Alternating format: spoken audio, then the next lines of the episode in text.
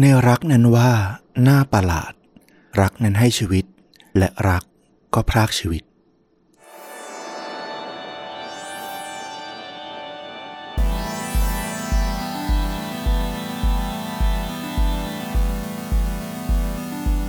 สวัสดีครับ สวัสดีครับ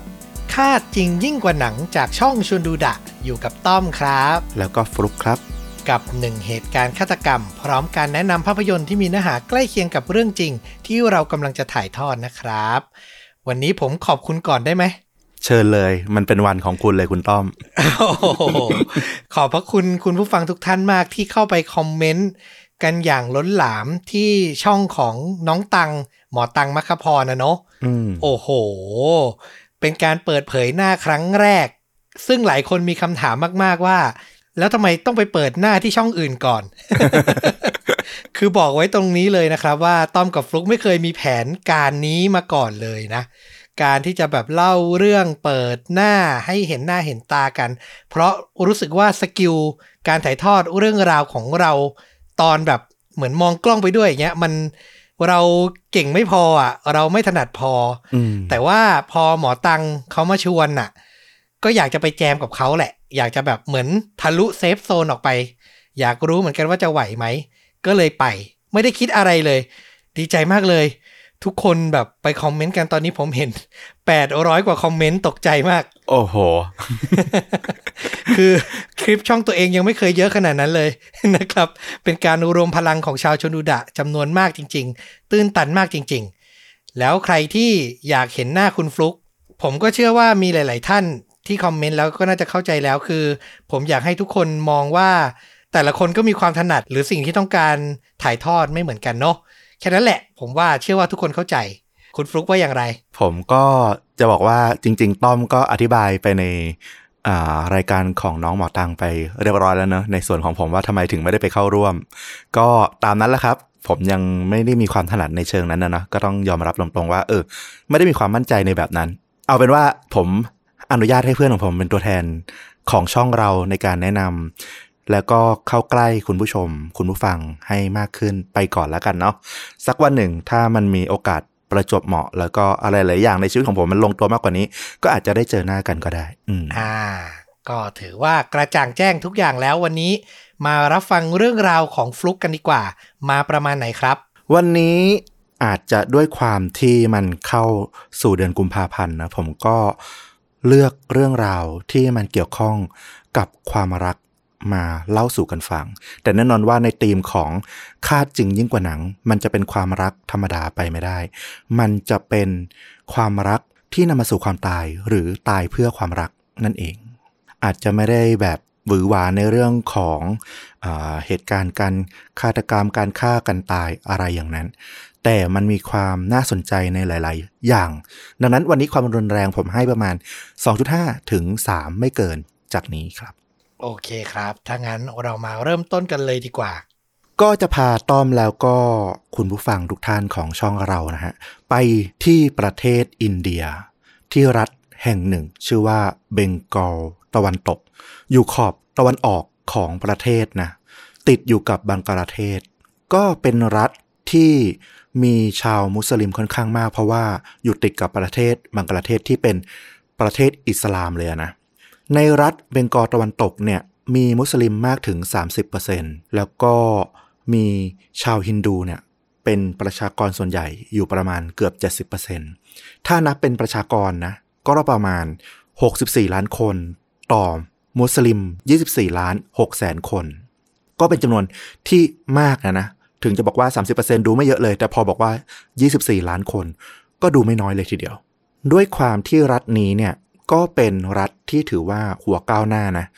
ประชาชนพลเมืองในรัฐเนี่ยมีอัตราการรู้หนังสือถึงร้อยละ 77 เลย เห็นได้ว่าประชาชนวัยรุ่นหนุ่มสาวที่โตขึ้นมา ในรัฐเบงกอลตะวันตกเนี่ยเป็นคนที่มีความรู้และก็เข้าใจการเปลี่ยนแปลงของโลกค่อนข้างมาก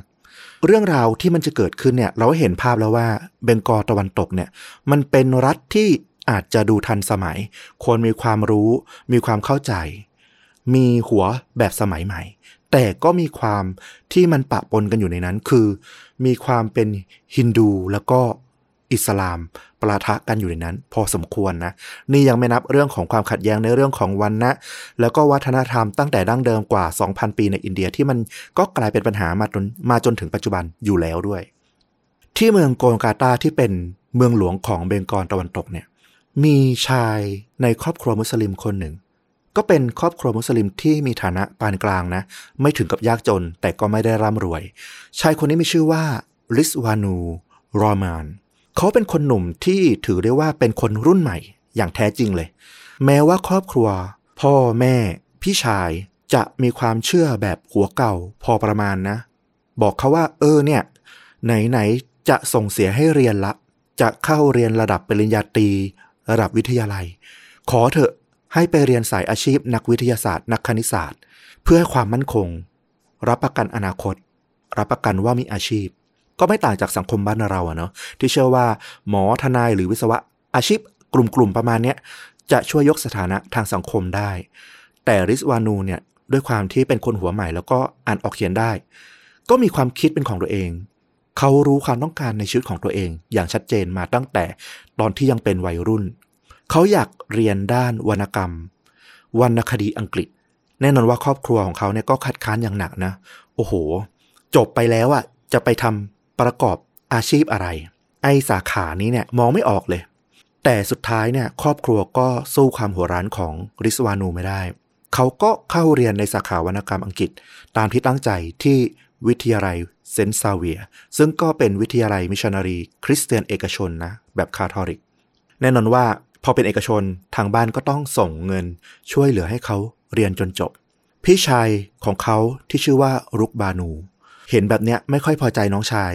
มาตั้งแต่ตอนนั้นเลย คือแทนที่จะไปประกอบอาชีพที่มันมั่นคงมาช่วยแบ่งเบาภาระ ครอบครัว กลับไปเลือกสายอาชีพที่มันไม่ค่อยทำเงินน่ะ แถม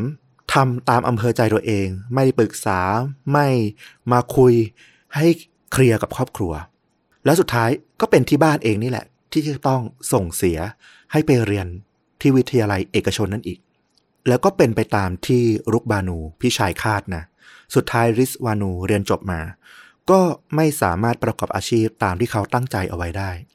เขายังคิดว่า เออ ปริญญาตรีมันไม่พอหรอก ขอเรียนปริญญาโทต่อ คราวนี้ครอบครัวยืนยันเสียงแข็งแล้วว่า อยากจะเรียนก็เรียนเอง ไม่ส่งไม่ช่วยค่าเราเรียนละริสวานูก็หางานแล้วก็เก็บเงินด้วยตนเอง เพื่อที่จะได้หาวิธีไปเรียนต่อ เขาก็มีความรู้ในเรื่องของภาษาอังกฤษเป็นอย่างดีนะทำให้เขาเนี่ยสามารถศึกษาหาความรู้ด้วยตนเองเกี่ยวกับพวกการใช้คอมพิวเตอร์ต่างๆ ได้ ซึ่งก็เป็นวิทยาการที่มันมาจากโลกตะวันตก ต้องใช้ภาษาอังกฤษในการเรียนรู้ค่อนข้างเยอะ เขาก็ได้เปรียบตรงนี้ เขาก็เลยไปสมัครเป็นครูที่สถาบันเอกชนแห่งหนึ่งที่รับสอนเกี่ยวกับพวกคอมพิวเตอร์ โปรแกรมออกแบบกราฟิกต่างๆ ทีนี้เอง ในวัยเกือบ 30 ปี ริสวานูก็ได้ไปเจอกับพริยันกาโทดี เธอเป็นเด็กสาววัย 20 ต้นๆ ซึ่งก็มาลงเรียนเกี่ยวกับคอมพิวเตอร์กราฟิก โดยความที่มันเป็นบทบาทของครูกับศิษย์นะนะมันก็เลยมีความใกล้ชิดสนิทสนมเพราะโรงเรียนสถาบันเอกชนพวกนี้มันก็จะมีการสอนที่มันค่อนข้างคลาสเล็กกันนะ ครูกับนักเรียนก็จะค่อนข้างได้ใกล้ชิดกันมากปริยันคาเป็นเด็กสาวที่ สดใส ช่างเจรจาแล้วก็มีพลัง ริสวานูเองก็เป็นผู้ชายที่มีคารมคมคาย มีความเป็นผู้ใหญ่ อายุมากกว่าเธอถึง 7 ปี พูดอะไรก็มีความคิดความอ่านดี น่าฟัง น่านับถือ เพราะว่าเขาก็เรียนด้านวรรณกรรมอังกฤษ ใช้ภาษาอังกฤษได้ดีด้วย ดูดีมากๆ และที่สำคัญเนี่ยแม้ว่าอายุจะห่างกันค่อนข้างมาก แต่ริสวานูเองก็เข้าถึงได้ง่าย ดูไม่เหมือนกับผู้ใหญ่ที่แบบหัวโบราณแล้วก็มองเด็กเนี่ย เป็นคนที่แบบยังเด็กอยู่เสมอ เขาก็มองปริยันคาเนี่ย ให้เกียรติอย่างเท่าเทียมกัน เหมือนกับแนวคิดคนรุ่นใหม่ แม้ว่าอายุจะห่างกันถึง 7 ปีอย่างที่บอก แต่สุดท้ายทั้งคู่ก็ตกหลุมรักกันในที่สุด ถึงแม้ว่าภายหลังปริยันคาจะไม่ได้ลงเรียนกับริสวานูที่สถาบันนี้อีกนะ แต่ทั้งคู่ก็ยังติดต่อกันแล้วก็ พูดคุยกันมาเรื่อยๆ จนกระทั่งคบหากันจนได้ การคบกันของทั้งคู่เนี่ย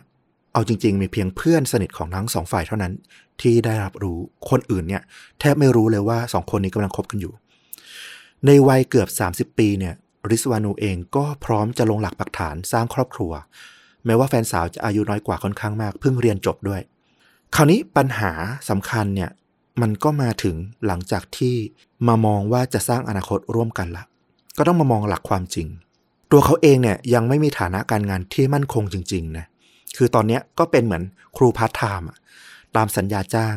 ไม่ได้มีความมั่นคงจะถูกออกตอนไหนก็ไม่รู้คันจะเอาไปปรึกษากับที่บ้าน ก็คงไม่ได้รับแรงสนับสนุน เพราะว่าที่บ้านก็คงมองว่า เนี่ย ตัวเขาเองอะ่ะ ยังดูแลตัวเองไม่ได้เต็มที่เลย อยู่กินกับที่บ้านอยู่เลย แล้วนี่พาสะพายเข้าบ้านมาอีก เหมือนเอาภาระมาเพิ่มอีกคนหนึ่งอะ และที่สำคัญหนักที่สุดเลย ริสวานูเนี่ยพอคบไปได้รู้ว่าปริยันคาเนี่ย ไม่ใช่เด็กสาว ลูกตาสีตาสาที่ไหน ที่ว่าจะไปขอคุณพ่อคุณแม่แต่งงานแล้วครอบครัวเขาจะยอมคบ จะยอมยกให้คบกันง่าย ๆ ต้องบอกว่าในช่วงต้นปี 2000 ที่เป็นฉากหลังของเรื่องราวในวันนี้เนี่ย วัยรุ่นที่จะมองเห็นโอกาสอนาคต มาลงเรียนคอร์สพิเศษ พวกกราฟิกแบบนี้เนี่ย มันต้องใช้เงินค่อนข้างสูง แล้วก็ต้องเป็นคนที่มีความคิดความอ่านระดับหนึ่ง แน่นอนว่ามันจะต้องเป็นพวกลูกคนมีเงินเสียส่วนใหญ่ และปิยานคาเองก็เป็นลูกคุณหนูเช่นกันนำซ้ำเธอยังเป็นทายาทของมหาเศรษฐี ระดับร้อยล้านอย่างอโศกโทดีอื้อหือรวยจัดเลย และอโศกโทดีเนี่ยก็เป็นผู้บริหารของกลุ่มอุตสาหกรรมยักษ์ใหญ่ด้านเสื้อผ้าชุดชั้นในชายในอินเดีย คือแบรนด์ ที่ชื่อว่า Lux Industry เป็นอุตสาหกรรมในเครือข่ายนี้เนี่ยคือผู้ชายแทบทั้งอินเดียเนี่ยได้ใช้ผลิตภัณฑ์ของบริษัทของอโศกโทดี คนรู้จักกันทั้งประเทศ เป็นแบรนด์ยักษ์ใหญ่ มีผลิตภัณฑ์วางจำหน่ายในท้องตลาดมากถึง 150 ผลิตภัณฑ์ เป็นคนดังคนหนึ่งเลยของรัฐเบงกอลตะวันตก พอริสวานูรู้ว่าปริยันคาเป็นใครเนี่ยเขาก็เหมือนจะรู้แทบจะทันทีเลยว่าไอ้ความสัมพันธ์ ที่มันก่อเกิดขึ้นอยู่เนี่ย มันเป็นไปไม่ได้เลย มันมีความต่างกันมากเกินไป ทั้งฐานะที่เขาเป็นแค่ครูพาร์ทไทม์มีครอบครัวที่อยู่ในอพาร์ตเมนต์แคบๆ ในย่านชนชั้นแรงงาน ชาวมุสลิม แล้วก็อายุมากกว่าเธอเกือบ10ปี ขณะที่ปริยันคาเองก็ยังเป็นแค่สาวแรกรุ่นอายุ 23 ปี เพิ่งเรียนจบใหม่ ๆ อนาคตยังสดใส มีทางเลือกอีกมากมายยาวไกล พ่อแม่ที่ไหนจะปล่อยให้ไปรีบแต่งงาน ลงหลักปักฐานกัน ยิ่งเธอเป็นลูกสาวของเศรษฐีที่มีกิจการเป็นที่รู้จักของคนทั้งอินเดีย แล้วที่หนักที่สุดก็คือครอบครัวของเธอเนี่ย เป็นครอบครัวชาวฮินดูเสียด้วย ไม่มีมุมไหนเลยที่จะทำให้ความสัมพันธ์นี้เนี่ยมันเดินต่อไปได้ง่ายดายทั้งฐานะความเชื่อสังคม แต่ความรักมันก็เป็นเรื่องตลกในตัวของมันเองอะนะ ชายหนุ่มอย่างริสวานู ถึงไม่ใช่คนโง่ แต่เขาก็ไม่ได้ฉลาดพอที่จะเอาชนะหัวใจตัวเองได้ เช่นกันปริยันคาก็เชื่อมั่นว่าริสวานู คือผู้ชายที่จะเป็นความสุขในชีวิตของเธอ ที่สุดทั้งคู่ก็เลยตัดสินใจครั้งสำคัญ แล้วก็เป็นการขบฏที่ใหญ่ที่สุดสำหรับครอบครัวของทั้งคู่ด้วย ต้องเล่าว่าที่อินเดียมันมีกฎหมายพิเศษตัวหนึ่งชื่อว่าพระราชบัญญัติ การสมรสแบบพิเศษ ออกมาในปี 1954 รัฐบาลอินเดียเนี่ยออกมาเพื่อแก้ปัญหาความขัดแย้งระหว่างศาสนาแล้วก็เชื้อชาติในอินเดีย คือเพื่อสนับสนุนความเท่าเทียมกันในสังคม เพราะว่าในอินเดียอย่างที่บอกนะ มันมีทั้งเรื่องวันนะ เรื่องของศาสนา เรื่องความขัดแย้งความแตกต่างที่มันหลากหลายมาก เขาก็พยายามสร้างความเท่าเทียมสร้างบรรทัดฐานว่าสุดท้ายมันคนเหมือนกัน ต้องให้สิทธิ์ที่เท่าเทียมกัน โดยเฉพาะเรื่องของความรัก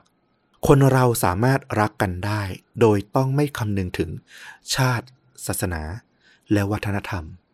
กฎหมายพระราชบัญญัตินี้ก็เลยออกมา แน่นอนว่ามันถูกคัดค้านจากพวกคนเก่าคนแก่ ตั้งแต่แรกเริ่มที่มันออกกฎหมายมาละ แต่ว่ามันก็ถูกบังคับใช้มากว่าครึ่งศตวรรษ จนถึงปี 2007 ที่เกิดเรื่อง สังคมอินเดียบางส่วนก็ต้องบอกว่า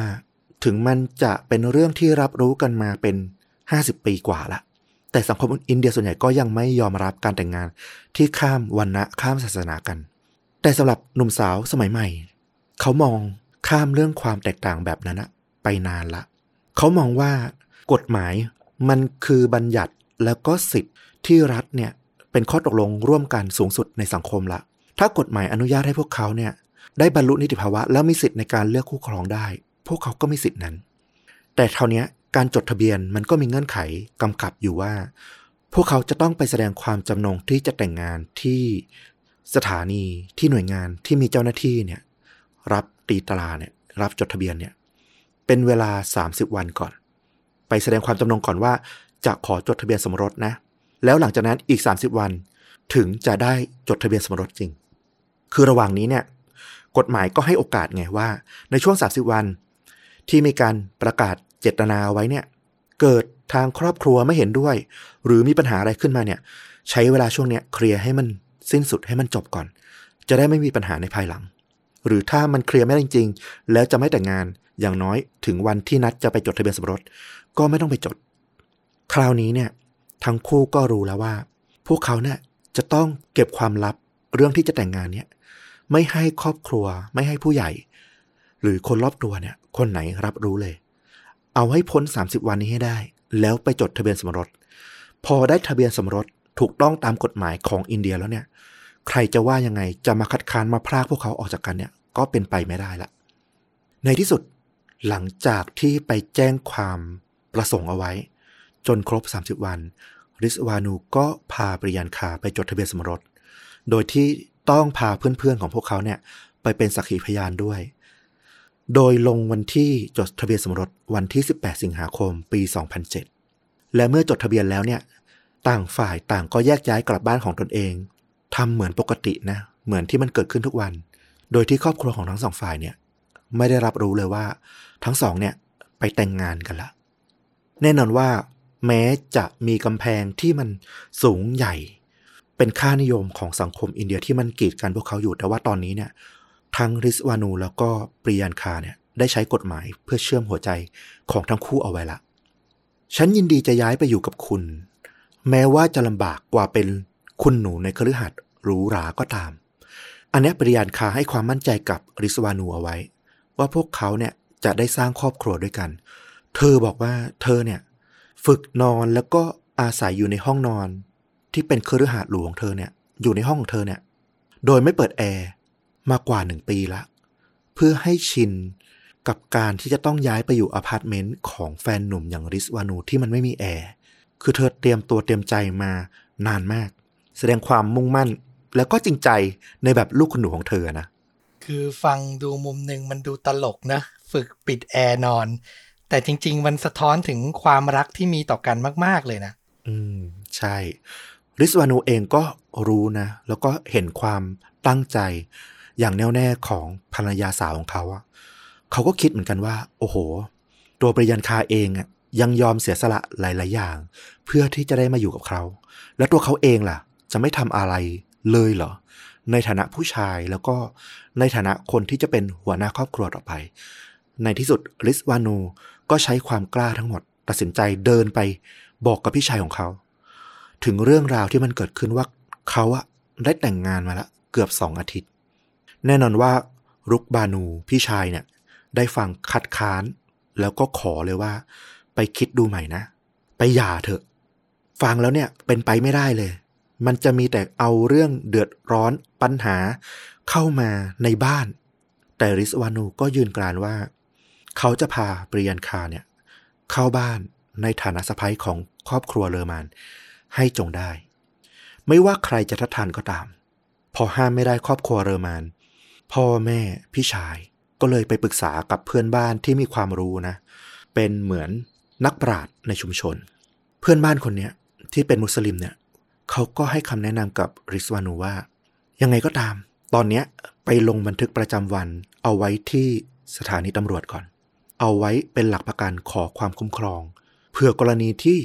ทางฝั่งคุณพ่อของปริยันคาที่เป็นเศรษฐีร่ำรวยมากอิทธิพลเนี่ยจะตามมาเอาเรื่อง เพราะว่าไอ้พระราชบัญญัติสมรสแบบพิเศษเนี่ย มันระบุเอาไว้แล้วว่าตำรวจมีหน้าที่ในการคุ้มครองคู่แต่งงาน ภายใต้พระราชบัญญัตินี้เนี่ย ให้ปลอดภัย ตอนนี้เนี่ย ริสวานูก็รู้แล้วว่า อือหือไอการตัดสินใจของเขาเนี่ย จริง ๆ แล้วเนี่ย มันเป็นเรื่องที่ใหญ่เกินกว่าตัวเขา มากกว่าแค่ความรักระหว่างคนสองคนจะรับมือเองไหว และการคาดเดาของคนที่ เขาอาบน้ำร้อนมาก่อนเนาะเคยเห็นชะตากรรมของคู่รักที่มันต่างศาสนาต่างวันณะมาก่อนหน้านี้มันก็เกิดขึ้นจริงจนได้ ไม่ถึงสัปดาห์ครอบครัวโทดีของปริยันคาเนี่ย เห็นลูกสาวไม่กลับบ้าน แล้วก็ไปพบจดหมายที่เขียนด้วยภาษาฮินดี ลายมือของปริยันคาบอกว่า เธอได้แต่งงานแล้วก็จะย้ายไปอยู่กับสามี พอรู้อย่างนี้ก็ร้อนใจเลย รีบสืบเลยว่าลูกสาวเนี่ยแอบไปแต่งงานแล้วก็ หนีไปอยู่กับผู้ชายคนไหน พอรู้ก็ตามมาถึงบ้านของริสวานู มาอ้อนวอนให้ลูกสาวเนี่ยกลับบ้านซะริสวานูก็รู้นะว่าปริยันคาเนี่ยจะต้อง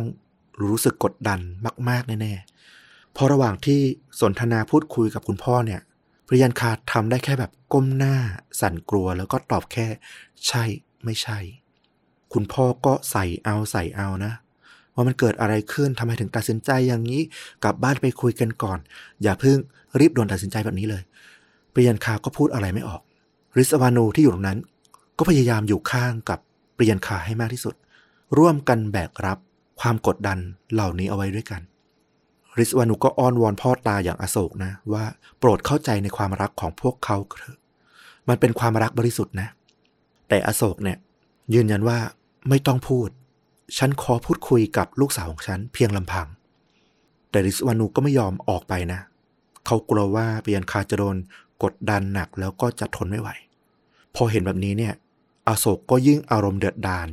แทนที่จะได้พูดคุยดีๆกับลูกสาว ดันเห็นหน้าของริสวานูอยู่ด้วยตลอดเวลา ก็ยิ่งโกรธ จนสุดท้ายก็พูดดีกันไม่ได้ เริ่มด่าทอกันสำหรับอโศกเนี่ยในสายตาของเขาเนี่ยตัวลูกสาวเหมือนกำลังถูก ไอ้หนุ่มที่อายุมากกว่า แล้วก็ไม่รู้หัวนอนปลายเท้าเนี่ย มาล่อลวง เธอเนี่ยอยู่ในสถานะที่สูง และไอ้หมอนี่เป็นใครก็ไม่รู้ อาจจะมาหวังทรัพย์สมบัติไม่ได้จริงใจหรอก หรือถ้ามันเป็นรักบริสุทธิ์ มันก็เป็นแค่ตันหาโง่ๆของคนที่ความรักบดบังตา ถึงมองไม่ออกว่าเนี่ยกำลังพรากโอกาสในชีวิตที่ดีกว่าของปริยันคาไป ตัวลูกสาวอย่างปริยันคาก็เอาแต่ก้มหน้านะ ไม่กล้าสู้หน้า ตัวริสวานูเองก็ไม่ยอมปล่อยให้เธอได้อยู่ลำพังกับพ่อ อโศกเห็นแบบนี้ก็ทนไม่ไหวคิดแบบนี้แหละว่าโอ้โห เนี่ย ลูกสาวสั่นกลัวไม่ค่อยพูดค่อยจาเหมือนเคย ต้องอยู่ใต้อิทธิพล ถูกริสวานูครอบงำกดดันอยู่แน่ๆ ไปคิดแบบนี้ด้วย ก็ยิ่งโกรธ เขายืนยันเลยว่า ไม่มีการแต่งงานใด ๆ เกิดขึ้นมาก่อน เขาจะสู้ในทางกฎหมายเลยว่า ตัวลูกสาวของเขาเนี่ยถูกล่อลวงแล้วก็ไม่ได้เต็มใจ ไม่ได้อยู่ใน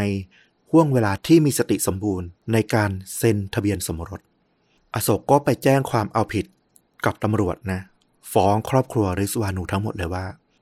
เนี่ยครอบครัวนี้เนี่ยมาล่อลวงหลอกลวง แล้วก็มาครอบงำทำให้ปริยันคาลูกสาวของเขาเนี่ยหลงผิดตำรวจของเมืองโกลกาตาพอได้รับแจ้งจากอโศกที่เป็นคนดังอะนะ ก็รีบจัดการเข้ามาดูแลในคดีนี้เลย ตัวอโศกเนี่ยก็รู้จักกับตำรวจชั้นผู้ใหญ่ของโกลกาตาดีอยู่แล้วตำรวจก็เร่งมือเข้ามาพูดคุยที่บ้านของริสวานู ไปกดดันที่บ้านบอกว่า เนี่ยระวังนะ ครอบครัวอโศกเนี่ยเขาเอาจริงนะ เขาจะฟ้องจริง ถ้าจำเป็นเนี่ย พวกตำรวจก็ต้องจับรุกบานู จับพ่อ จับแม่ของริสวานูเนี่ย ใส่กุญแจมือแล้วก็พา ไปสถานีตำรวจกันหมดนะ ไปขังคุกกันหมดเลยนะ ถ้าริสวานูเนี่ยไม่ปล่อยเปียนคากลับบ้าน ให้ไปหาอโศกบ้างเนี่ยกักขังนงเหนียวไว้อย่างเงี้ยเนี่ยเขาก็ยิ่งฟ้องไปอีกว่า นี่ไง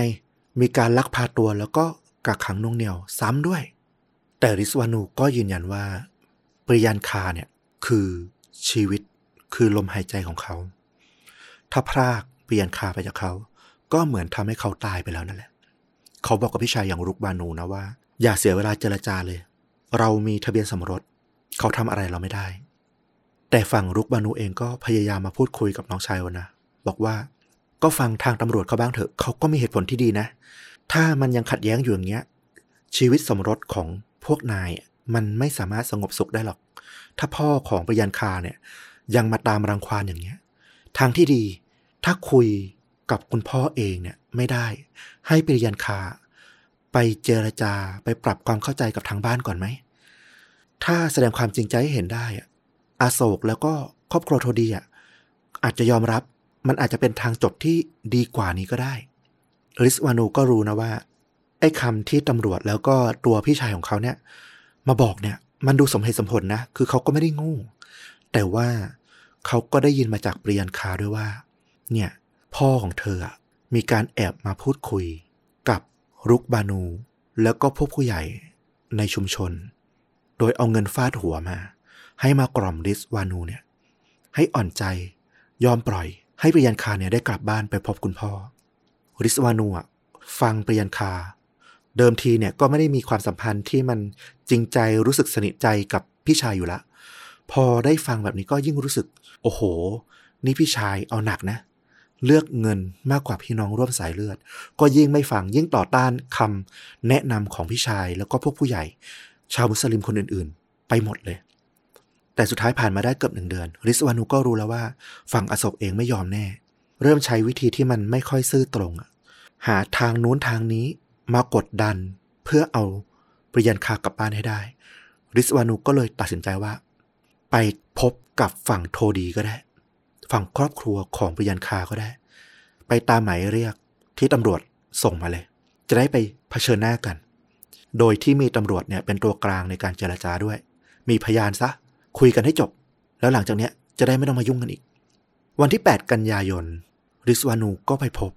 กับฝั่งครอบครัวของปิยันคา แล้วก็พยายามอ้อนวอนพยายามอธิบายให้เข้าใจนะว่า มันเกิดอะไรขึ้น และตอนนี้เนี่ยพวกเขาแต่งงานถูกต้องตามกฎหมายนะ ฝั่งตระกูลโทดีเอง กลับบอกว่า ไอ้สิ่งที่ริสวานูเชื่อ มันก็คือความเชื่อของนายไง แต่ความจริงอะ่ะพยันคาเองก็ยังอายุเพียงแค่ 20 ต้นๆ ยังอ่อนต่อโลกมาก นายรู้ได้ไงว่าไอ้สิ่งที่มันเกิดขึ้นมันคือความรักจริง ๆ เธออาจจะยังไม่เข้าใจโลกดีพอก็ได้ พอพูดคุยกันไม่ได้อะนะ ต่างฝ่ายต่างถือความเชื่อความเข้าใจของตัวเอง มันก็เลยกลายเป็นการทะเลาะ ที่ตำรวจเนี่ยก็ต้องเข้ามาห้ามปราม ทางฝั่งโทดีก็ยืนยันว่ายังไงก็จะเอาผิดทางริสวานูในข้อหาหนักให้ได้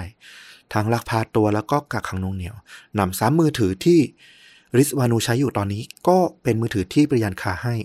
ทางครอบครัวโทดีก็ยืนยันอีกว่า มือถืออันนี้เนี่ยถูกขโมยไปจากเครือข่ายของตระกูลโทดี ดังนั้นริสวานูเนี่ยเป็นขโมยด้วย คือพยายามหาเรื่องหาคดีเนี่ยมายัดใส่ริสวานูเพื่อให้ยอมแพ้ ตอนนี้เองที่ตำรวจก็พยายามใช้ไม้อ่อนนะ เข้าคุยมากขึ้น ดูแลริสวานูนี่ไม่ยอมแน่ตำรวจก็ไปพูดว่า สิ่งที่นายกำลังทำอยู่เนี่ย เหมือนเป็นการไม่เชื่อใจในตัวปริยันคานะ นายไม่เชื่อหรอว่าปริยันคารักแท้ในชีวิตของนายจะต้องกลับมาหานายแน่ๆ ไม่ว่าจะเกิดอะไรขึ้นก็ตาม การที่นายไม่ยอมปล่อยเธอกลับบ้านไปพูดคุยปรับความเข้าใจกับคุณพ่อแล้วก็ครอบครัวเนี่ย มันก็คือการสะท้อนว่าไม่เชื่อใจกันนั่นแหละ ริสวานูโดนลูกนี้ก็ โอ้โห พูดอะไรไม่ออก เหมือนกับเขาไม่ไว้ใจปริยันคาจริงๆ สุดท้ายเขาก็เลยยอมให้ปริยันคาเนี่ยได้กลับบ้าน แต่เขาก็ไม่ได้เชื่อ ลมปากของฝั่งตระกูลโทดีแล้วก็ตำรวจนะ ที่ว่าจะอนุญาตให้ปริยันคาเนี่ยกลับมาหาเขา ไม่พยายามไปกีดขวางกักขัง เขาก็ขอให้ร่างสัญญาต่อหน้าตำรวจเลย ระบุมาเลยว่า หลังจากปริยันคากลับบ้าน กลับไปคฤหาสน์ตระกูลโทดี ได้เจ็ดวันแล้วจะต้องอนุญาตให้เธอกลับมาหาริสวานูที่บ้านได้ ฝั่งครอบครัวโทดี คุณลุงของปริยันคา ก็เป็นผู้หลักผู้ใหญ่ในตระกูลนะ ก็เป็นคนลงนามแล้วก็รับประกันว่า ครบเจ็ดวันหลานสาวของเขาจะต้องกลับมาหาริสวานูอย่างแน่นอน ไม่มีการขัดขวางกัน พอมีสัญญาฉบับนี้ริสวานูก็สบายใจ มีผลทางกฎหมาย มีทั้งสัญญา มีทั้งทะเบียนสมรสตำรวจก็รับรองเป็นพยาน ใช่แหละ ความรักมันต้องชนะทุกสิ่ง แล้วก็ปริยันคารักเขาจริง ๆ ไม่ว่าจะเกิดอะไรขึ้นปริยันคาต้องกลับมาหาเขาแน่นอน ถ้าสุดท้ายครอบครัวจะพยายามกีดกัน แต่ถ้าเธอยืนยันว่าเธอจะกลับ ทางตระกูลโทดีก็ไม่กล้าลงไม้ลงมืออะไรกับเธอหรอก ยังไงพวกเขาก็จะต้องได้พบกันแน่นอน ระหว่างนั้นเองริสวานูก็ยังคงติดต่อพูดคุยกับเปรียนคาทางโทรศัพท์ทุกวันนะ แม้ว่าตัวจะไกลกัน แต่ก็ยังโทรหากัน เขาก็ให้ความมั่นใจเธอ เธอก็ให้ความมั่นใจกับเขา จนกระทั่งผ่านไปได้สามวัน น้ำเสียงของปริยันคา ก็เริ่มดูเปลี่ยนไป เธอดูเศร้าไม่สดใสเหมือนดังเคย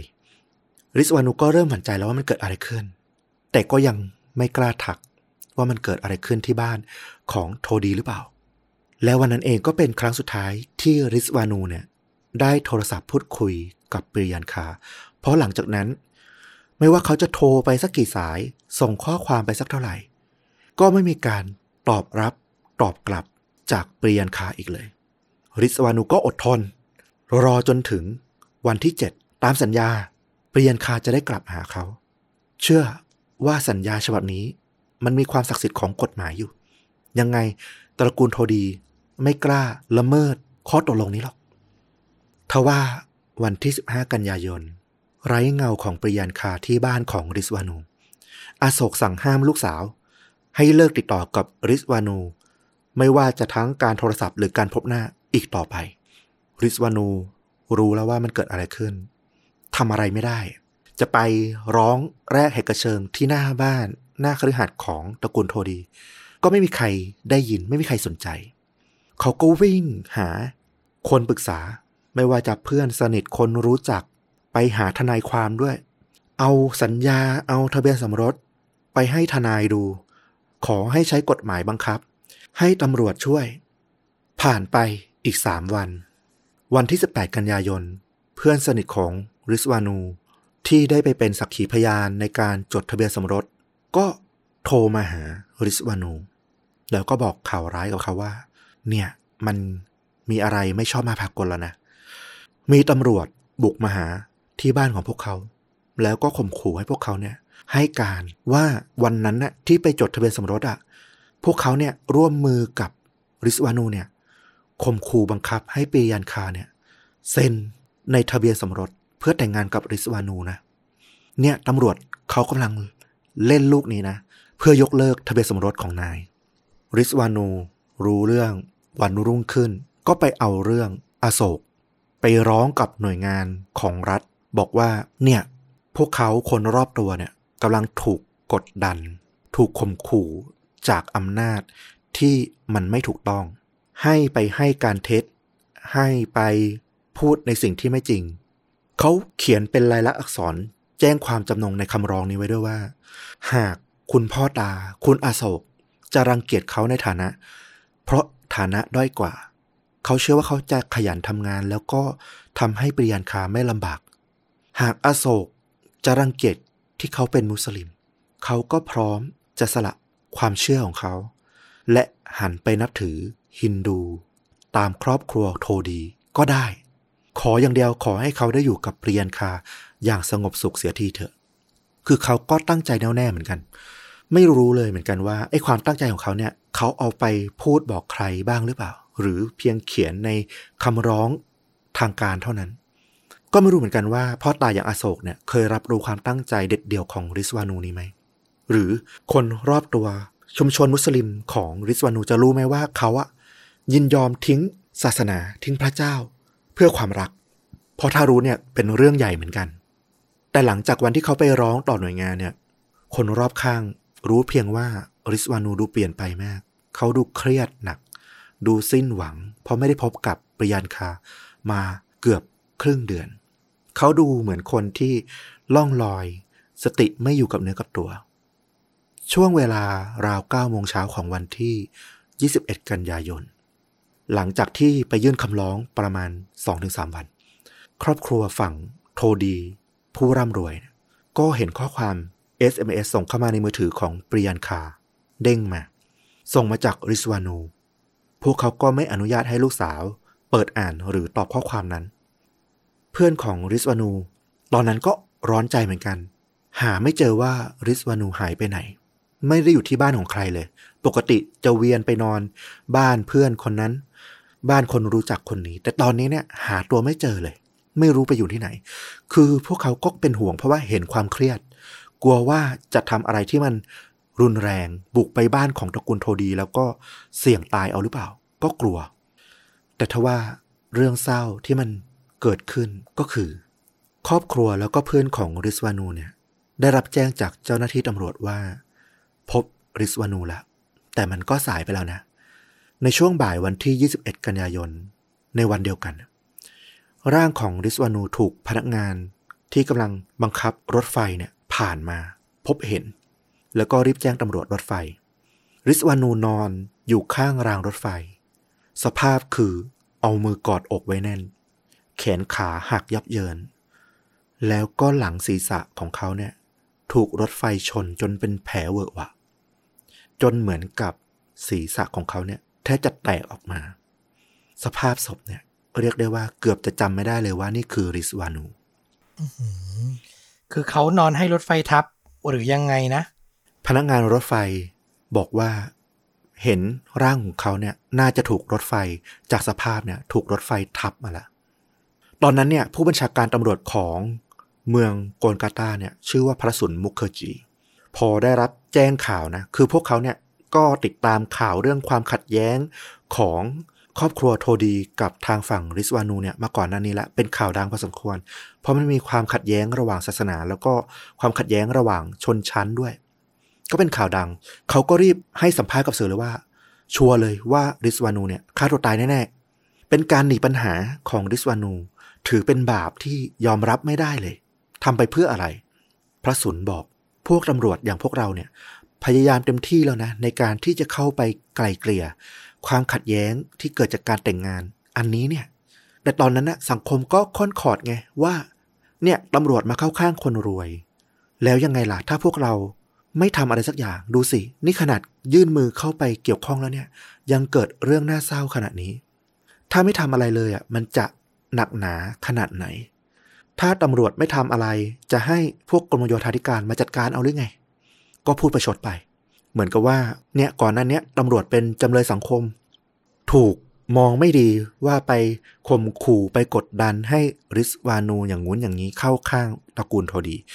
แต่ก็บอกว่านี่ไง ไม่ได้ทำอะไรเลย ริสวานูเนี่ย อดทนไม่ได้เครียดแล้วก็ฆ่าตัวตายไปเองทว่าฝั่งมวลชนนะนะพอเห็นคำให้สัมภาษณ์ของผู้บัญชาการตำรวจของเมือง โอ้โห มันเต็มไปด้วยน้ำเสียงที่มันแบบ มีความเยาะเย้ยอยู่ในที ก็รับไม่ได้ พวกเขาก็รีบสวนกับความเห็นนี้เลยว่า เดี๋ยวนะ ริสวานูกับปริยันคารเนี่ย พวกเขาแต่งงานถูกต้องตามกฎหมายตามพระราชบัญญัติที่มันวางเอาไว้ ตัวสารดีกาเองก็เคยมีคำตัดสินในคดีที่มันคล้าย ๆ กันเนี่ยไว้แล้วด้วยว่าตำรวจมีหน้าที่ต้องคุ้มครองความปลอดภัยของคู่รักต่างศาสนา เพื่ออะไรก็เพื่อป้องกัน เหตุที่มันจะเกิดโศกนาฏกรรมแบบนี้ยังไง แล้วนี่อะไรตำรวจได้ทำหน้าที่ของตัวเอง ดีพอแล้วหรือยังนำซ้ำยังมาพูดแบบนี้อีก เหมือนกับว่ามันเป็นความผิดของริสวานูเพียงผู้เดียว พอเจอสื่อเจอมวลชนสวนเข้าไป พระสุนได้ฟังก็แบบลุกหนีด้วยความโกรธนะ ไม่รู้จะโต้ตอบอยังไง เรื่องนี้ก็เป็นข่าวดังออกไป คนก็วิพากษ์วิจารณ์อย่างหนัก ทั้งที่เห็นด้วยไม่เห็นด้วย มองว่า ตำรวจชั้นผู้ใหญ่ขนาดเป็นผู้บัญชาการตำรวจของเมืองเนี่ย ยังไม่ได้เห็นผลชนสูตรศพเลยแม้แต่น้อยอะทำไมถึงกล้ามาฟันธงว่าคือการฆ่าตัวตาย วันที่ 22 กันยายน หลังจากริสวานูเสียชีวิตไปได้หนึ่งวัน กลุ่มชาวมุสลิมที่อยู่ในชุมชนนั้นติดตามข่าวมาตลอดแหละตั้งแต่ริสวานูถูกพรากภรรยาก็ติดตามดูว่าเรื่องนี้มันจะจบยังไง พอมาพบว่าริสวานูตายด้วย สถานการณ์ที่มันดูน่าสงสัยอยู่เหมือนกัน ไม่ชัดเจนอะว่าฆ่าตัวตายจริงหรือเปล่า ประกอบกับคำให้สัมภาษณ์ของผู้บัญชาการตำรวจ ที่รีบฟันธงรีบปิดคดีอีก พวกเขาก็รับไม่ได้ ออกมารวมตัวกันประท้วงหน้าสถานีตำรวจ ในหลายเขตของรัฐเบงกอลตะวันตก อย่างที่บอกมีชาวมุสลิมมากถึง 24 ล้านคน แล้วกลุ่มที่ยังคึกขนองยังหัวรุนแรงก็มีไม่น้อยเลย รัฐเบงกอลเนี่ยเรียกว่าอยู่ ไม่สงบเลย มีเสียงเล่าลือเข้ามาในกลุ่มผู้ประท้วงว่า ตอนนี้เนี่ยศพของริสวานูอะถูกเอาไปซ่อนทำให้หายไปจากห้องเก็บศพของสถานีตำรวจ ไม่รู้พวกตำรวจเนี่ย จะเอาไปทำลายหลักฐานหรือเปล่า และที่สำคัญ ถ้าริสวานูไม่ได้ถูกฝังตามประเพณีนี่มันเรื่องใหญ่แล้วนะ ก็ยิ่งปลุกความโกรธความหัวร้อนของพวกชาวมุสลิมวัยรุ่นที่มาชุมนุมกัน หนักขึ้นไปอีก พอจุดติดจาก แค่การรวมตัวกันประท้วงก็กลายเป็นจลาจล มีการจุดไฟเผารถตำรวจ มีการปาก้อนหินคว้างใส่สถานีตำรวจ ตำรวจหลายสิบนายเนี่ยบาดเจ็บสาหัส มีการปิดล้อมถนนรอบๆสถานีตำรวจ ไม่ให้ตำรวจเนี่ยหนีออกไปไหน แล้วก็เผารถโดยสารที่อยู่บริเวณใกล้เคียงเนี่ยถึง 8 คัน มีรายงานด้วยว่ามุสลิมบางคนเนี่ยไปเอาดาบแบบมุสลิมออกมาเดินกวัดแกว่งตามท้องถนนเลย ดูน่ากลัวมาก บางคนก็ถือปืนลูกซอง ออกมาเดินอย่างไม่เกรงกลัวกฎหมายตำรวจก็พยายามออกมาตอบโต้นะ ก็ยิงใส่ฝูงชนเข้าไปอีกประมาณ 2-3 นัด แต่เนี่ยเป็นสิ่งที่ไม่ควรทำอย่างยิ่งเลย มันยิ่งไปปลุกความโมโหความโกรธของมวลชนตรงนั้น ให้หนักขึ้นไปอีก มีคนกว่า 300 คนที่อยู่ตรงนั้น ไม่ได้หวาดกลัว ยิ่งโกรธ ยิ่งหน้ามืดตามัวทำลายบริเวณโดยรอบ กลายเป็นสงครามเมืองย่อยๆ กว่าจะสถานการณ์สิ้นสุด ตำรวจทหารเข้ามาเคลียร์พื้นที่จัดการแยกย้าย แต่ละฝ่ายออกไปได้เนี่ย ก็มีวัยรุ่นมุสลิมบาดเจ็บถึง 24 คน แล้วก็มีตำรวจบาดเจ็บถึง 17 นาย มีรถถูกเผาพังเสียหายไปกว่า 12 คัน ตอนนี้เนี่ยรัฐเบงกอลตะวันตกรวมถึงทั้งอินเดียด้วย รู้แล้วว่า พวกเขาจะจัดการกับคดีเนี้ยของริสวานูอะโดยใช้อำนาจหรือการฟันธงแบบไม่ชัดเจนไม่เคลียร์ ไม่เป็นที่ยอมรับเนี่ยไม่ได้ละ มันต้องผ่านกระบวนการยุติธรรมที่โปร่งใสแล้วก็ทุกคนเข้าถึงได้ยอมรับได้ เท่านั้น ไม่งั้นคนก็จะไม่พอใจแล้วก็ยังเคลือบแคลงแล้วก็ออกมาชุมนุมอย่างนี้นี่แหละ จากข่าวดังนะเรื่องของดอกฟ้ากับหมาวัดในตอนแรก ตอนนี้ก็กลายเป็นเรื่องที่พูดถึงความอายุติธรรม ในมิติอื่น ๆ ในวงกว้างไปแทน ครอบครัวของริสวานู ก็ออกมาบอกกับนักข่าวเลยว่า พวกเขาไม่เชื่อ อย่างเด็ดขาดเลยว่า ลูกชายคนเล็กอย่างริสวานูเนี่ย จะฆ่าตัวตาย แล้วก็ปักใจหนักแน่นเลยว่า ริสวานูน่าจะถูกกดดันให้ฆ่าตัวตาย หรือถ้าหนักกว่านั้นก็คือ ถูกฆาตกรรมด้วย ซึ่งภายหลังเนี่ยก็มีคนไปอ้างกับสื่อโทรทัศน์นะ พอเห็นเป็นข่าวดังก็ไปออกช่องโทรทัศน์บอกว่า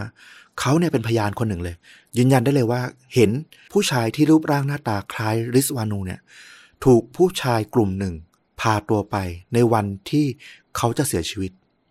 แล้วก็มีจดหมายจากผู้ไม่ประสงค์ออกนามเนี่ยส่งไปที่ตำรวจ สอบสวนกลาง บอกว่า เนี่ยเขาก็เห็นเหมือนกัน มีกลุ่มชายชะกัน อุ้มริสวานู เพื่อไปฆ่า แต่สุดท้ายเนี่ยคำให้การของพยานกลุ่มนี้เนี่ยรวมถึงจดหมายสนเทศที่ไม่ระบุผู้ส่งเนี่ยก็ไม่สามารถหาหลักฐานที่สอดคล้องยืนยัน มารับประกันความถูกต้องได้ตำรวจที่ดูแลคดีก็เลยต้องตัดเรื่องของการลักพาตัวออกไป เพราะว่ามันไม่มีความน่าเชื่อถือเพียงพอ ในขณะเดียวกันก็มีเสียงเล่าลือจากอีกฝั่งหนึ่งเลย ฝั่งที่เชื่อว่าริสวานูฆ่าตัวตาย บอกว่าได้ยินมานะว่า ในวันที่เขาจะตายนะมีการส่ง SMS ไปถึงเพื่อนของเขาบางคน โดยบอกว่าช่วยเล่าเรื่องของฉันให้มันดังออกไปด้วย ตอนที่ฉันได้จากไปแล้ว หรืออดีตแฟนสาวของริสวานูเนี่ย เคยได้คุยกับริสวานูเป็นคนสุดท้ายผ่านทางโทรศัพท์ บอกว่าเขาเนี่ยน้ำเสียงดูแย่มาก เหมือนคนที่ซึมเศร้าแล้วก็บ่นว่าตัวเองเนี่ยจะฆ่าตัวตาย ซึ่งถ้าเป็นตามคำเล่าลือนี้จริง ๆ เนี่ย ก็ยิ่งชัดเจนเลยว่าริสวานูเนี่ยฆ่าตัวตาย ตามความเห็นของตำรวจเลย แล้วก็ตำรวจก็จะบอกได้ว่า พวกเขาไม่ได้ไปกดดันหรือรู้เห็นกับการตายของลิสวานูด้วย แต่ทว่าสุดท้าย เรื่องของ SMS ที่ส่งไปหาเพื่อนรวมถึงโทรศัพท์ที่แฟนเก่าได้คุยเนี่ย ก็เป็นเพียงเรื่องที่ปั่นขึ้นมาแล้วก็ไม่มีมูล เพื่อนเพื่อนของริสวานูรวมถึงแฟนเก่าเนี่ย ต่างออกมาปฏิเสธว่าเรื่องราวที่มันถูกพูดถึงเนี่ยไม่เคยเกิดขึ้นจริง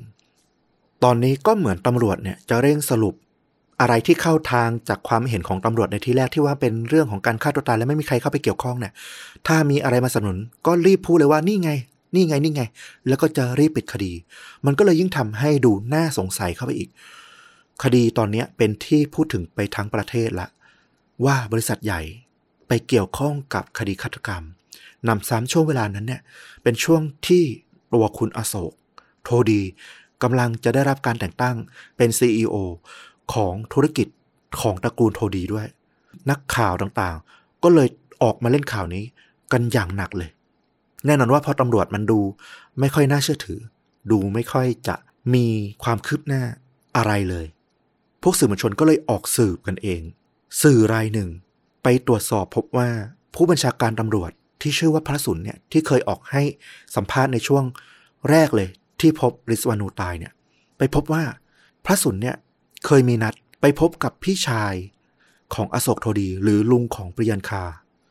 หลังจากที่ได้ทราบ เรื่องของการแต่งงานระหว่างริสวานูกับเปริยันคาละก็คือก่อนที่มันจะมีเรื่องมีราวใหญ่โตเนี่ย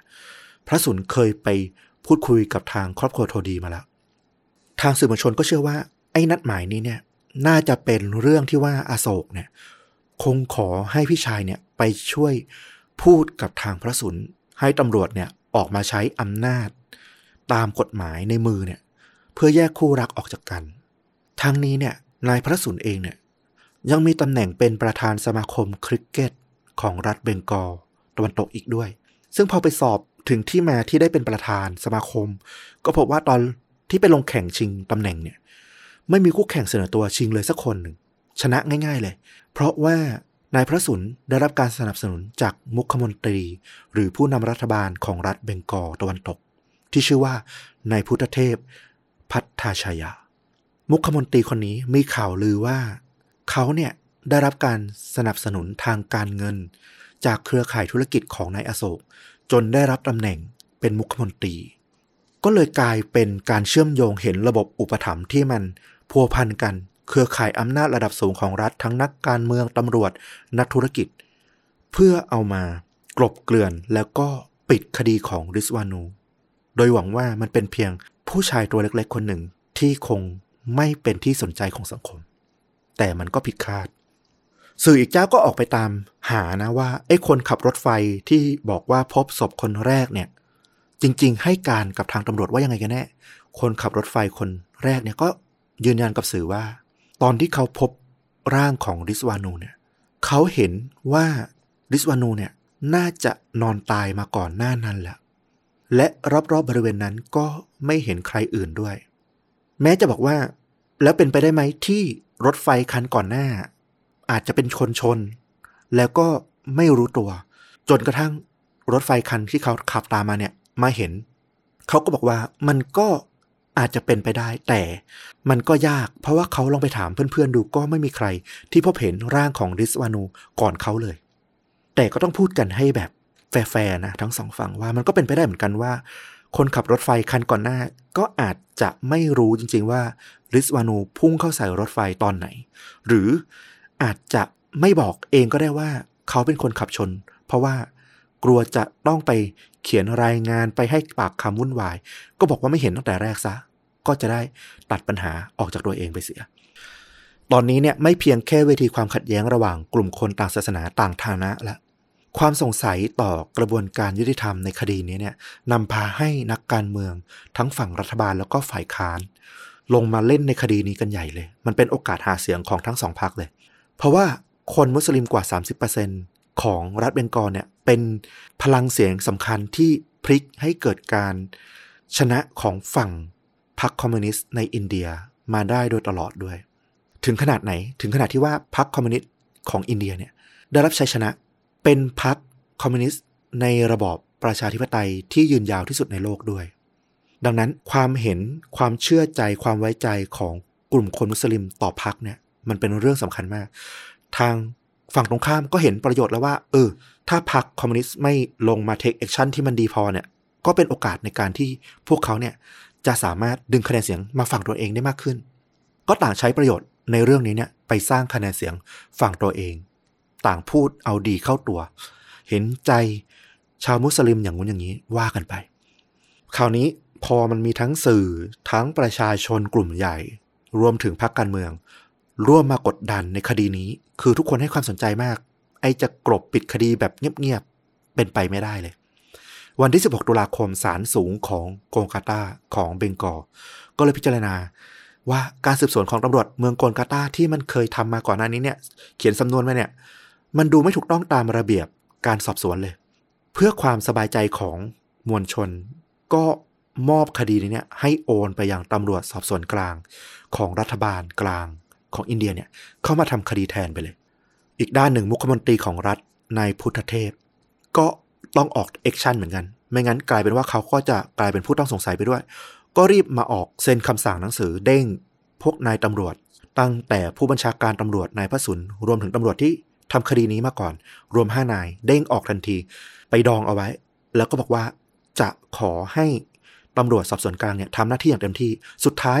ถ้าผลการตรวจสอบมันออกมาว่า พวกตำรวจเนี่ยทำผิดจริง ก็จะขอให้ลงโทษอย่างหนัก ไม่มีการช่วยเหลือแต่อย่างใด ก็เพื่อลดกระแสต่อต้านของพวกกลุ่มคนในสังคมลงไปได้นะ การสืบสวนของตำรวจสอบสวนกลางเนี่ยมันก็เลยเหมือนเป็นจุดสนใจ ที่ทุกคนให้ความหวังว่านี่แหละ จะเป็นการสอบสวนที่ยุติธรรมที่สุดตำรวจสอบสวนกลางก็ไปตรวจสอบในทุกมิติลงลึกทุกระดับ แล้วก็พบว่า ครอบครัวของริสวานูเนี่ยได้รับเงินจากตระกูลโทดี มาจริงๆ เพื่อให้มาแยกทั้งคู่ ทั้งริสวานูและปิยันคาเนี่ยออกจากกัน ตัวเพื่อนบ้านที่ให้การปรึกษากับริสวานูเนี่ยยอมรับกับตำรวจว่า ได้ทำข้อตกลงกับลุงของปิยันคา ซึ่งเป็นผู้มีอิทธิพล และก็รู้จักกับผู้บัญชาการตำรวจอย่างพระสุน รับเงินมา อาสาว่าเดี๋ยวจะไปกล่อม ให้ริสวานูเนี่ยตัดใจเลิกกับปริยันคาให้ได้ โดยเขาเองเนี่ยยังมอบเงินให้กับรุกบานูพี่ชายของริสวานู ให้ช่วยเหลือด้วยในการกล่อมริสวานูเนี่ยมีหลักฐานการโอนเงินถึงสองครั้ง เป็นจำนวนเงิน5 0 0แสนรูปี แล้วก็6 0แสนรูปี ประมาณ2 0 0แสนบาทนะ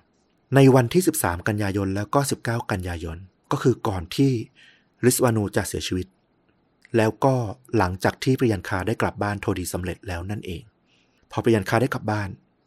ลุงของปริยันคาก็โอนเงินมาให้ที่ปรึกษารวมถึงพี่ชายของริสวานู ตอนนี้เนี่ยก็ต้องบอกว่ารุกบานูเอง แม้จะไม่พอใจเรื่องของน้องชายนะในหลาย ๆ อย่างที่มันเกิดขึ้น แต่จังหวะเนี้ยเขาก็รู้สึกว่า ไอ้เงินที่เขาได้มารวมๆกันประมาณเกือบห้าแสนเนี่ย มันช่างไม่คุ้มค่ากับการ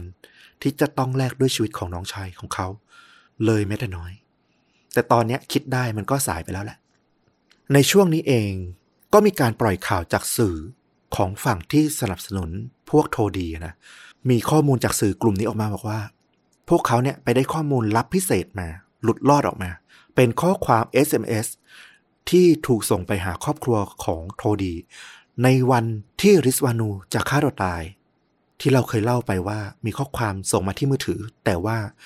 คุณอโศกไม่อนุญาตให้ลูกสาวอ่าน ข้อความชุดนั้นน่ะมีข้อความเนื้อความว่า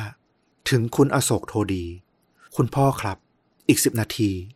ผมจะฆ่าตัวตายแล้วนะ ขอให้ผมได้คุยกับเปรียนคาเป็นครั้งสุดท้ายด้วยเถอะ ส่งมาตอน9โมง24 นาที แล้วก็อีกครั้งหนึ่งตอน9โมงครึ่ง ส่งมาถึงคุณแม่ของปริยันคาชื่อว่าคุณวิมาลาโทดี คุณแม่ครับ ผมจะฆ่าตัวตายในอีก5นาทีนี้ละ ให้ผมได้คุยกับลูกสาวแม่นะสองข้อความนี้ถูกปล่อยออกมาผ่านสื่อ กระแสข่าวก็แพร่ออกไปอย่างรวดเร็วเลยว่า เอ๊ะ หรือว่าริสวานูจะฆ่าตัวตายจริงๆนะ และไอ้พวกตำรวจที่เคยถูก จับเด้งดองถูกกล่าวหาเนี่ยจริง ๆ อาจจะไม่ได้ยุ่งเกี่ยวอะไรเลยด้วย แต่สุดท้ายพอไปไล่บี้กับสื่อกลุ่มนี้นะ ว่า เดี๋ยว ไอ้หลักฐานชุดนี้เนี่ย มันเป็นหลักฐานสำคัญไม่ใช่เหรอ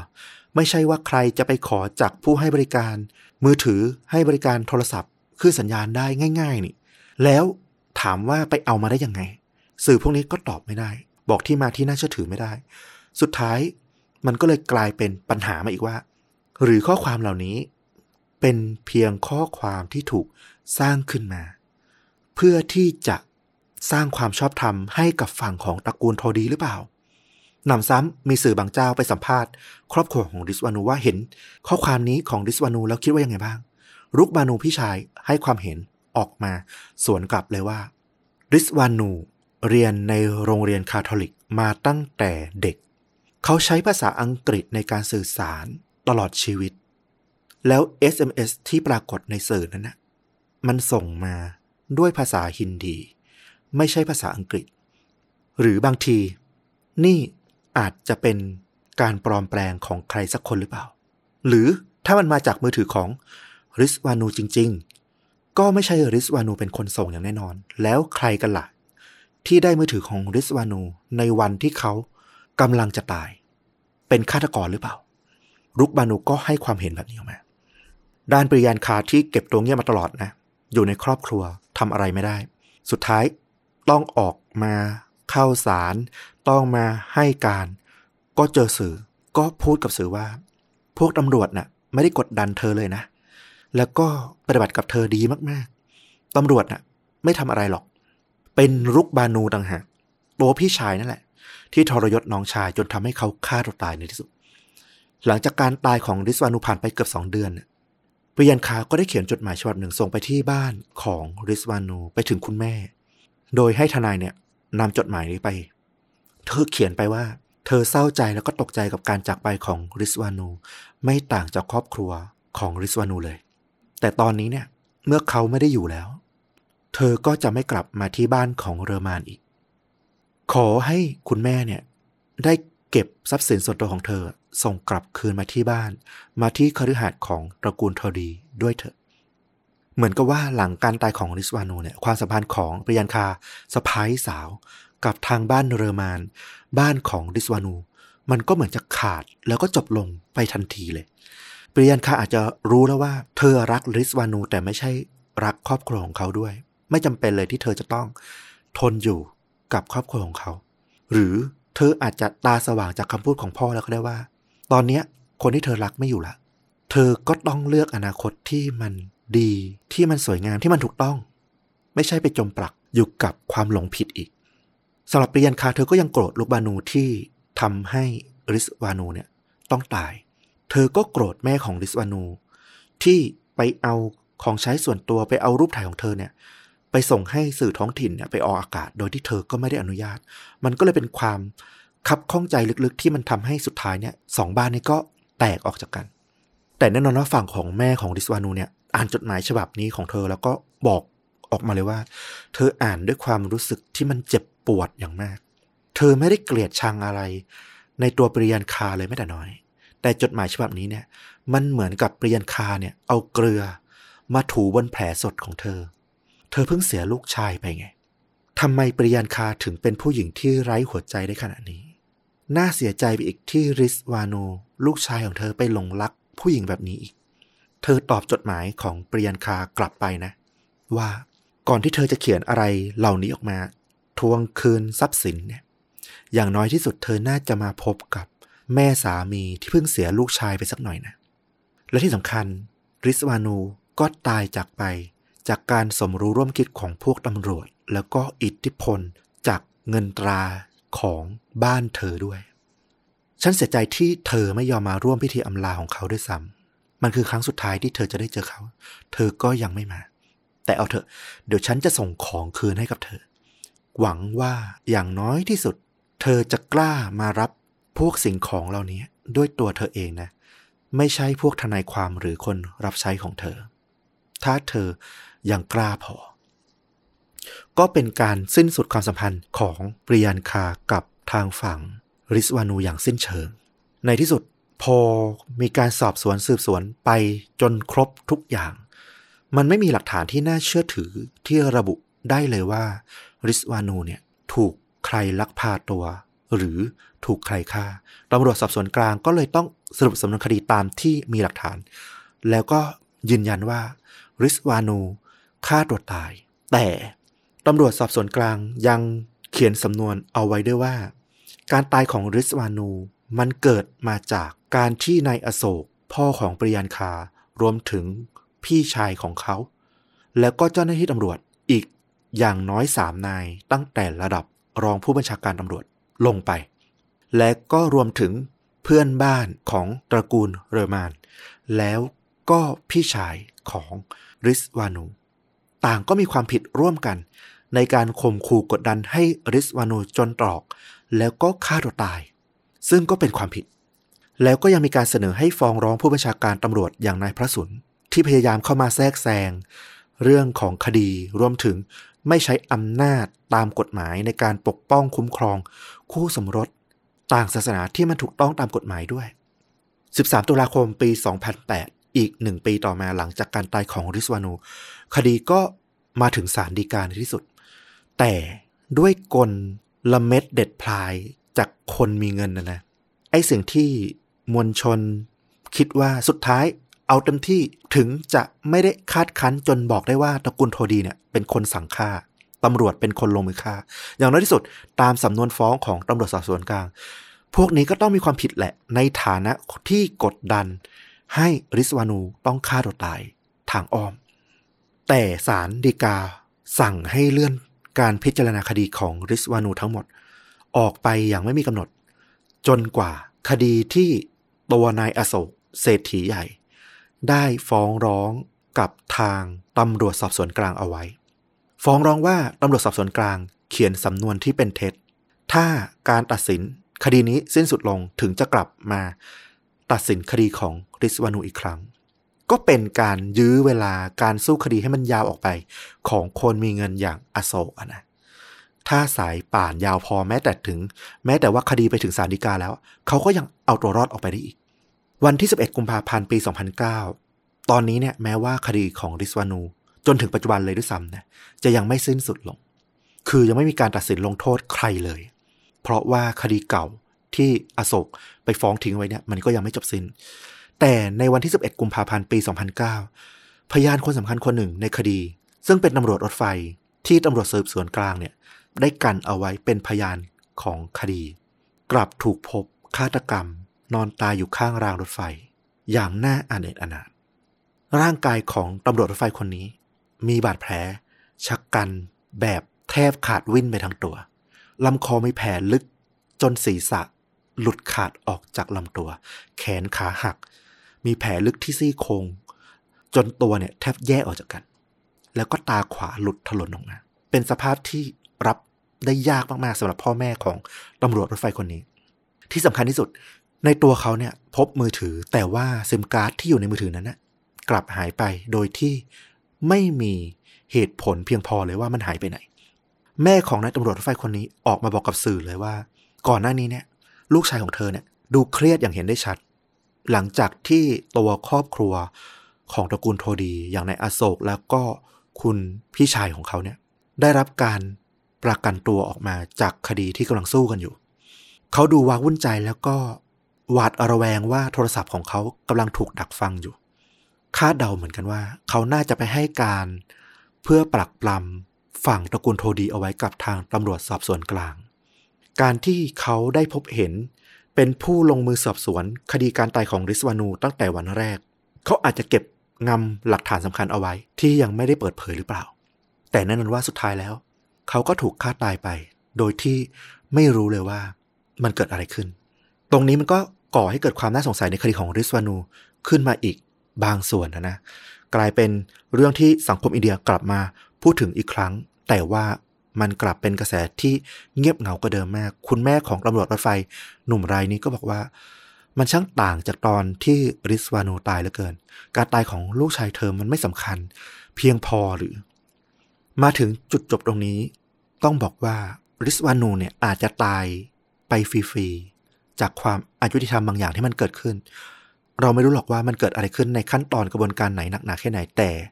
อย่างน้อยที่สุดมันก็ต้องมีบางสิ่งบางอย่างที่มันไม่ถูกต้องแหละ ที่มันนำพาให้เกิดโศกนาฏกรรมนี้ แต่สิ่งหนึ่งที่มันสำหรับเราเลยนะ มันยิ่งใหญ่มากๆที่เขาทิ้งเอาไว้ คือโศกนาฏกรรมความรักของเขาเนี่ย มันจะฝังลงไปในใจของผู้คน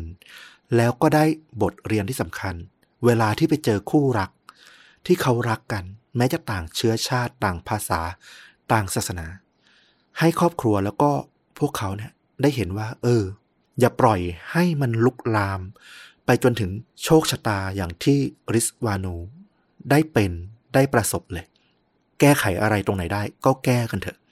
ด้วยวิธีอย่างสันติ แล้วสิ่งที่ริสวานูได้ทิ้งท้ายเอาไว้อีกอย่างหนึ่ง มันน่าสนใจมากๆก็คือ เขาได้ทิ้งคำถามที่สำคัญมาก ๆ ในสังคม ที่เชื่อว่าเป็นประชาธิปไตยแล้วก็ใช้หลักนิติรัฐนิติธรรม เราจะแก้ปัญหาความแตกต่างความขัดแย้งในสังคมได้อย่างไร ถ้ากฎหมายที่เป็นหลักยึดร่วมกันไม่สามารถทำหน้าที่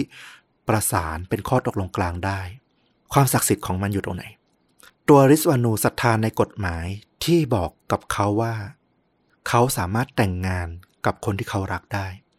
เขาเชื่อถือในร่างสัญญาตามกฎหมายที่มีตำรวจรับรองเป็นพยานด้วยซ้ำ ว่าจะมีผลทางกฎหมายเป็นหลักประกันให้เขาได้ แต่ในที่สุดผู้คนที่อยู่รอบตัวริสวานูทุกคน ต่างทรยศเขา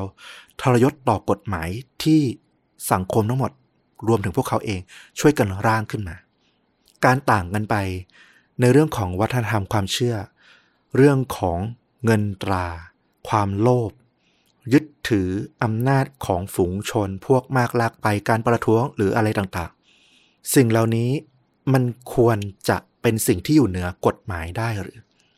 และน่าเศร้าที่สุดก็คือ คนที่ศรัทธาในความศักดิ์สิทธิ์ของกฎหมายที่สุด ในเรื่องนี้เพียงคนเดียว อย่างริสวานู เป็นเพียงคนเดียวที่จะต้องตายไปด้วยความทุกข์ทรมาน ก็เป็นเรื่องราวความรักที่น่าเศร้าจริง ๆ แล้วมันก็ฉายให้เห็นภาพทับซ้อนของสังคม อย่างอินเดียซึ่งมันโอ้โห ซับซ้อนทุกเฉดเลยทั้งศาสนาความเชื่อ ฐานะความแตกต่างทางสังคม โอ้เป็นสังคมที่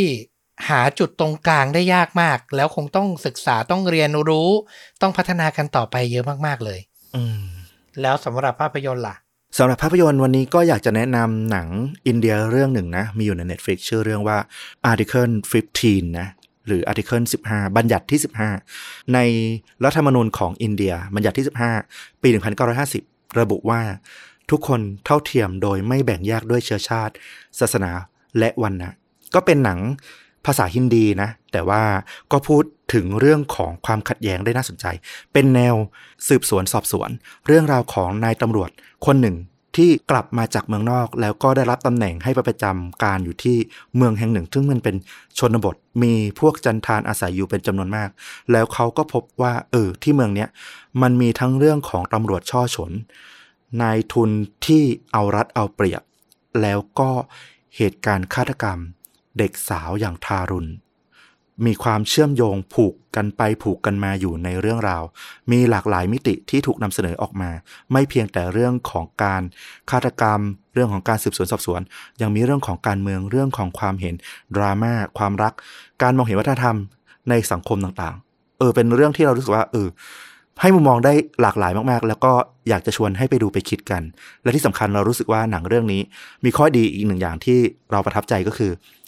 มันมีเซนส์ในการนำเสนอด้านภาพที่มันเป็นสากลมากๆ ภาพสวยมากๆ อยากให้ลองไปดูกันนะ น่าสนใจมากๆ แล้วก็น่าจะเป็นหนังที่ฉาย ให้เห็นถึงความซับซ้อนของสังคมอินเดียได้ดี เรื่องหนึ่งเลย เป็นสังคมที่น่าศึกษาจริง ๆ เอาละและนี่ก็คือฆาตจริงยิ่งกว่าหนังใน episode นี้นะครับ ใครชื่นชอบเรื่องราวแบบนี้ฝากสนับสนุนต้อมกับฟลุกได้โดยตรงเหมือนเดิม